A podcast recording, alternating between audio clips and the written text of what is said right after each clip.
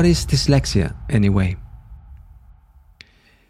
There are many conditions around that uh, people suffer, and um, and I'm not aware of them. So I understand that most of the people is not aware about dyslexia. You don't get to know those kind of things unless you are really touched by them because some relative uh, is affected by this or you have some friends with this, uh, whatever. You have to be close to somebody that um, uh, knows about them for you to be familiar with the thing. The thing is that many people are diagnosed with dyslexia um, around here, where I live at least, and um, it looks to me like the there's not many things being done um, to adapt things for this kind of people. So let's start by defining what is dyslexia. I'm not a physician, so I cannot tell you a technical uh, explanation about dyslexia. But over the years, I have learned a lot about it and I have read a lot about it, so I can explain more or less what it is, or at least the kind of dyslexia that I'm most familiar with. Dyslexia is, is a condition in people that um, they have a difficulty uh, decodifying the written word. This means that they can read mostly, but it's very difficult to them. Look, reading for us is is about pattern recognition. So whenever you find a word, you don't need to read it. Just looking at the word, you need to recognize the pattern and and and you know what the word is. People with dyslexia has problems recognizing patterns, so they have to read every single word almost all the time and they have to decode almost almost all the time because the mechanism for decoding automatically is not functioning properly. So that's basically dyslexia. As a result, these people has problems reading and uh, and has problems with they, they have problem with anything related to to the written word. We uh, pe- normal people we can say or people without this condition we read very fast because we recognize all the patterns they cannot. Moreover these things doesn't come alone. Usually when uh, when you find people that uh, has this kind of condition they can also um, they can also experience things like dyscalculia dysgraphia. I don't know if i'm saying this properly. They are technical words and i do not know them by heart attention deficit hyper, hyperactivity disorders, and others. Okay, we can talk about the side effects in this society of fact of uh, being dyslexic. If you think about it, dyslexia is a condition that doesn't prevent you for working in almost any anything. But uh, there is a difficulty that you have to take into account, especially with kids. It's about education. Education is based on reading. Uh, more often than not, the uh, professors provide the students with uh, some text, some books, some uh, papers to read, and uh, and they don't explain all the details. They expect the students to uh, read the, the thing and and do the exercises and get the conclusions, come up with problems so that the professor can help them. And that is basically studying by reading. And at least here, where I live in Spain, I don't see any other mechanism in place. The thing is about reading. Now imagine that you are a dyslexic person and uh, reading a paragraph is a huge effort. And that's what I see. For these people, reading a paragraph is a huge effort. You read two paragraphs and you are already uh, destroyed. I mean, you, you don't have energy for anything else. But you need to keep doing this every day, and and yeah, and it's taking double the time for you, and it's taking double the effort for getting half of the results. So it's very difficult for them in this environment of of learning. It becomes even more uh, problematic when you're talking about exams the exams, you your performance is basically low because you are under stress. You are, um, yeah, it's an exam. You know what I'm talking about. And uh, now sum this with the fact that you have to read a lot in the exam, and In some cases, they can do some adaptations, which means that they give you, for example, more time. But as a result of this adaptation, is that you are destroyed at the end of the exam.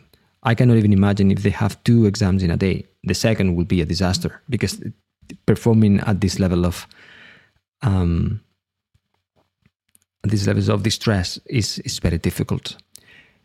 In the blog, I have uh, added a simulator so you can see how it is for these people to read.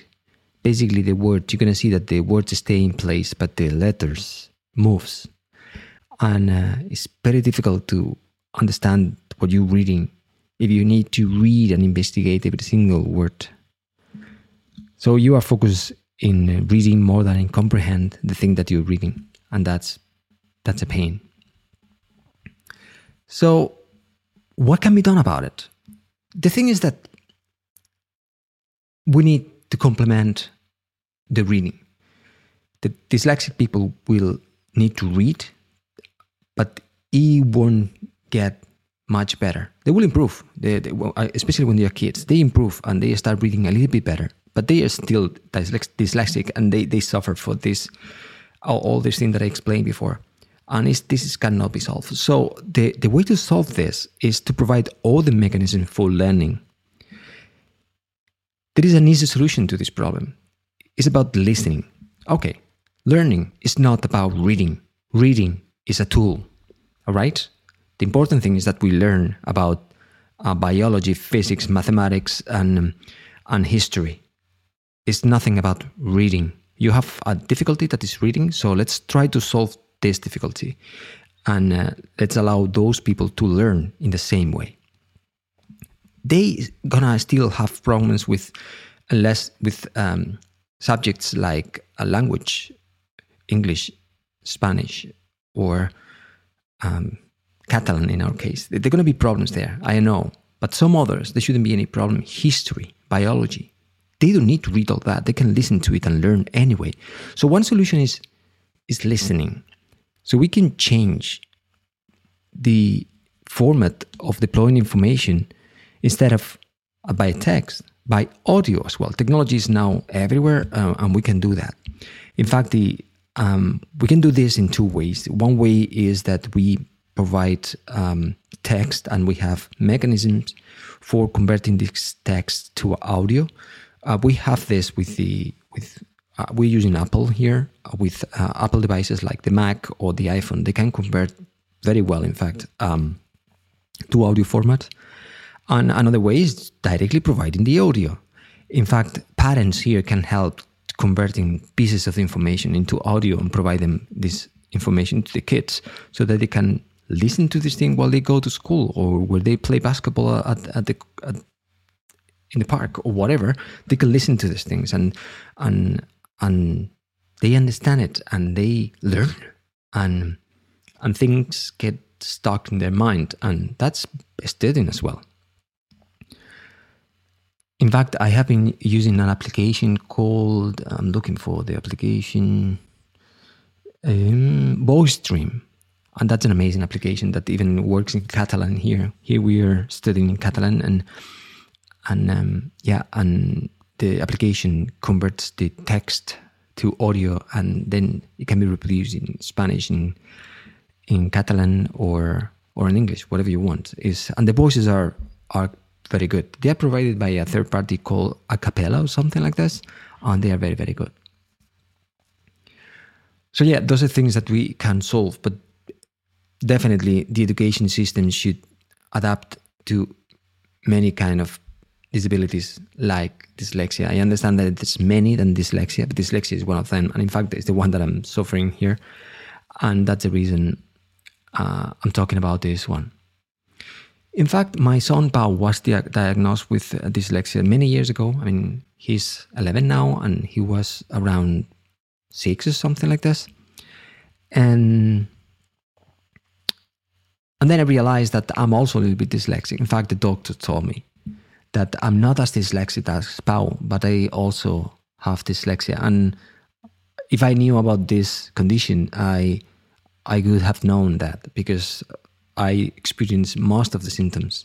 It's not that heavy as Pau, but I have it. In fact, if you look at my bookshelf in my website, you're gonna see that I'm listening to many audiobooks. They have a small um, symbol, small uh, earbuds.